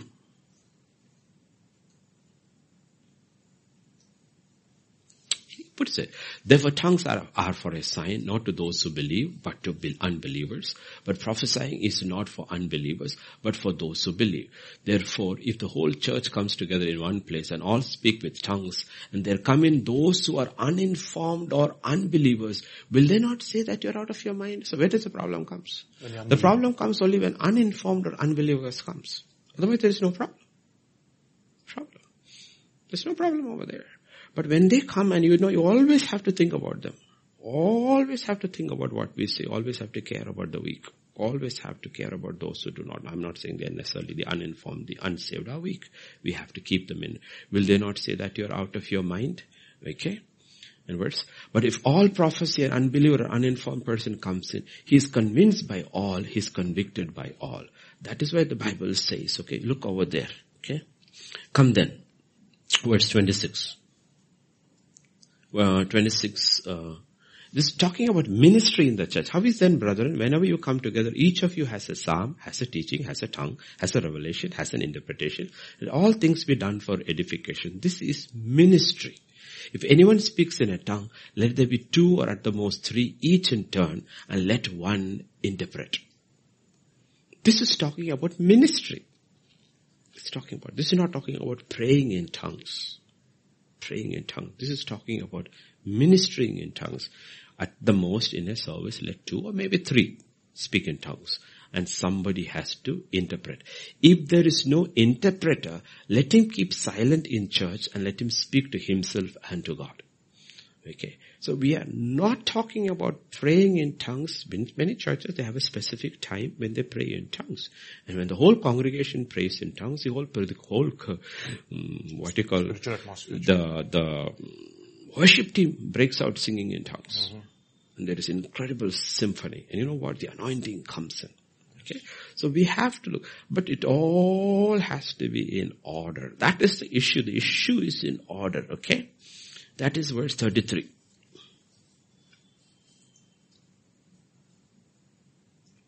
For God is not a God of disorder, author of confusion, but of peace and as in all the churches of the saints. Okay. Yeah. Okay. Yeah. Yeah. The spirit of the prophets are in control. Okay. So basically it is talking about order. But that is where the leadership always has to be in control. Otherwise people will go. This, this is basically all written over there. It's a new church starting and churches start. Gifts are coming in and how to use these gifts in order that there is no disorder in the church. And when people know and charismatic, there happens confusion and chaos. And that chaos uh, brings in others start looking down and say, you know what, this is not of God. This is not of God. Okay, this is not of God. And that's where we have to be careful. Okay. Otherwise what will happen in the Saul case where Samuel said three companies of the, they will say this is not of God, but everybody is prophesying. Saul comes, he also falls down and he also prophesies. But it is of God. But think about a situation like that. If it was not written and we saw it and we'll say, you know what, this is demonic. Look at these fellows who are prophesying over. This is all demonic. Look at them all lying over there. They're all demonic. But you know, it was not demonic. It was actually of God. Of God. It was actually of God. It was not demonic. It was actually of God. Okay, so we have to be very careful, use discernment, new covenant, all these gifts are still there, offices are there, but look at the doctrine. The key is doctrine. And then the signs will follow. But if the signs are there, the doctrine is false, ignore the signs. Don't look at the signs. Don't follow the signs. Okay? Follow the doctrine. Doctrine is important. Yes, Pastor Vijay, any other question in that? That's uh, it. We'll uh, that's there. question number three is totally answered. That actually answers mm. quite a few other questions, Pastor. Mm. Uh, in fact, question number four, as mm. well as uh, question number five and six uh, yeah, they all kind of Yeah, read, read that person who asked that question. question read that. Five yeah, four, yeah. almost I'll read. Yeah. I personally I, thank God for the baptism of the Holy Spirit and the gift of tongues in my life from 2005 when I needed the most amid severe persecution in my family and the only way I could battle in prayer at home has been in tongues and which is true. And mm. this a child who was the only one saved in her family and you will realize a lot of people who are saved from unbelieving backgrounds, they are not even allowed to pray. Mm. What kept them going was God baptized them in the Holy Spirit and they kept on praying quietly in tongues. I'm amazed doctrinally sound Southern Baptists or evangelicals refute these gifts. For example, John Piper was earlier accused for desiring the gift of tongues. Deliverance is another subject they may not focus on. Having said that, the question is about the mishandling of the word manifest and using this to obtain manifest the answers to prayer. What's the right biblical use of this word? Manifest. Okay, it's a little confusing question, but you know what? For everything there is a manifestation. Mm. It's a manifestation. It's a manifestation of everything. Okay? Righteousness also ultimately will be manifested outwardly. Yeah. No, I am inwardly only righteous. Outwardly I am a reprobate. No, you can't be. No? Ultimately, in the old, the law only touched the outside. It didn't touch the inside. That is a symbol of the people walking in the desert. Mm. Their clothes did not wear off, their sandals did not wear off, their healthy, the soles were dried up. In the new covenant, it's the other way around. It's inside out. So there will always is a, uh, there is a manifestation. But again, like I said, That's the manifestation. Follow the doctrine. Like I said, everywhere the, the, the, that is why teach things which are appropriate to sound doctrine, sound doctrine. People need doctrine. Okay, people need doctrine. Otherwise it's a house without pillars. When the wind blows, the whole thing will come off. Okay, and next, next one. So question number five also says, Yeah. several Pentecostal churches still use anointing oil, hmm. either their own oil they prayed over or from Israel hmm. to pray for healing. Also in the event of a believer moving to a new home, it's a practice to take oil or water with salt and apply on the posts and pray for the, for godly, God's protection, etc. Is it biblical in the new covenant days to apply oil or sprinkle water and salt and pray? Okay. Now, again, like I said, all these are symbols. All these are symbols, okay? And symbols have meaning because the symbol is connected to something powerful. Turn between the book of James. Okay. Book of James. I may need your, oh yeah, it's okay. Because my, five. my James is missing, pages are missing. James chapter 5, we go to the point where it says, let him, let Yeah. the elders come. Chapter 13. Uh, 5:13. Yeah, 14, 14. Yeah, yes, Pastor. Yes, 514. Okay. Is anyone among you sick? Let him call for the elders of the church. Let them pray over him, anointing him with oil in the name of the Lord. Okay? Now, the simple thing is that, why did you bring oil there? Why did you bring the oil there? Because the oil is a symbol. Hmm. Oil is a symbol. Okay? Oil is a symbol. Oil was used in the Old Testament. Oil is being used in the New Covenant mm-hmm. oil is being, okay, kerchiefs are were being used. Why? Because the anointing was resting on the kerchief. Okay? So, the anointing is resting on the oil and the oil is a symbol of the Holy Spirit. So, if you can anoint a person with oil for healing, you can anoint your house for protection. That is the fundamental principle. If anointing will work in one place, it should work in the other place too. Mm-hmm. Right? It will work in another place too because you are believing in it, okay? And so you need to understand that was how it was done in the Old Testament and that's the one it is being done in the New Testament also, believing in the same God. That the anointing is a symbol of the anointing, like the emblems we'll use tomorrow for uh, communion. These are symbols. But there is a power in that symbol because there's an anointing that rests upon the symbol. Okay, there's an anointing that rests upon the symbol, so it has the power to make us well. It has a power to awake us, to strengthen us. Okay, it has, because there's an anointing that rests upon that. Then when you come to salt, when you come to salt in the old covenant, let me give you this salt reference. Okay, I want you to go to, Second Kings chapter 3, I guess. yeah, Second Kings chapter 3. Yeah, Second Kings chapter 3, Pastor. Mm, no, one second, one second, I'm to curious. Oh, chapter 2 chapter Second Chronicles chapter 13 verse 5. Oh, okay. Leviticus 2.13 and Numbers 18.19. Okay? Second Chronicles 13.5. Should you not know the Lord God of Israel gave the dominion over Israel to David forever to him and his sons by a covenant of salt. Covenant of salt. Okay? Leviticus 2.13. 2.13. Every offering of your grain offering you shall season with salt. You shall not allow the salt of the covenant of your God to be lacking from your grain offering. With all your offering you shall offer salt. Numbers 18, 19.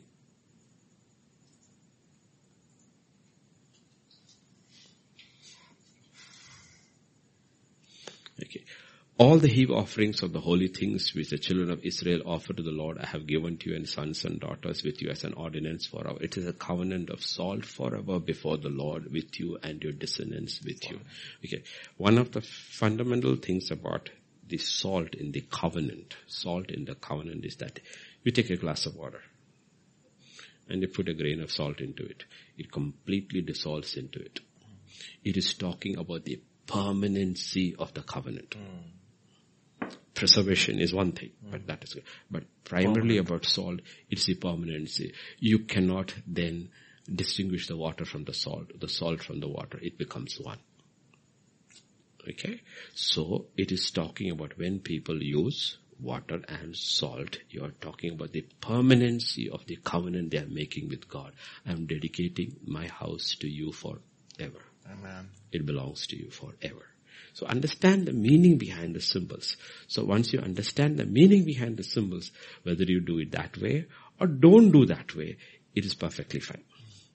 There's nothing wrong and let's understand. You see, the whole thing is that, do you believe in what you are doing? Mm. Otherwise you can eh, take communion tomorrow and nothing will happen. But if you believe the communion has the power to set you free, to forgive you, to strengthen you, to awaken you, it will work hmm. in the same way. You're using a symbol and symbols are very powerful. The cross is a symbol. The most powerful symbol ever is the cross. The cross is a symbol. The cross is where sin was judged. The cross is a symbol and you cannot take that symbol away. So there are Old Testament symbols which have spiritual meaning in the new covenant. And if we understand the meaning, the truth that you're talking about, the truth of it, okay. Now the truth can stand on its own with or without the symbol. Mm. So we can have a church without the emblem of the cross anywhere. Because the emblem is deep inside us. But when we build our own place, will we have a cross? We'll have a cross. Absolutely. Okay, but can we put a cross over there now? No, we cannot. It's not our space. So because we don't have a symbol over there, does it take the cross out of our lives? No. no. Because you have a symbol outside, does it mean you have a cross in your life? No. So understand symbols and understand the truth behind it. And if you understand the truth, you can have it with or without the symbol. With or without the symbol. Okay. But certain symbols have lost its meaning. Therefore it has a time, what you call it, uh, time limit, mm. expiry date. Passover has an expiry date. Mm. So today you become a believer and then you go to all these messianic things and start celebrating Passover. it has, doesn't make any sense because it has an expiry date. Why? Because Christ is the Passover lamb. Christ is the Passover lamb. You cannot have Passover and communion at the same time. because Passover is only once a year. Communion is as many times as you can, technically. So certain symbols in the Old Testament have expiry date. Expiry date. That is why you cannot have Bakrid. Muslims celebrate Bakrid. If Jews want to celebrate Passover, but Christ's son Christ died on the cross. It has an expiry date. It does not have any meaning anymore.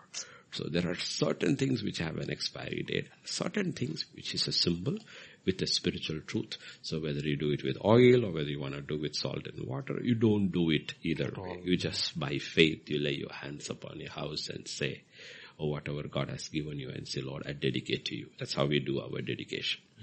Okay, you can lay hands upon the sick and pray.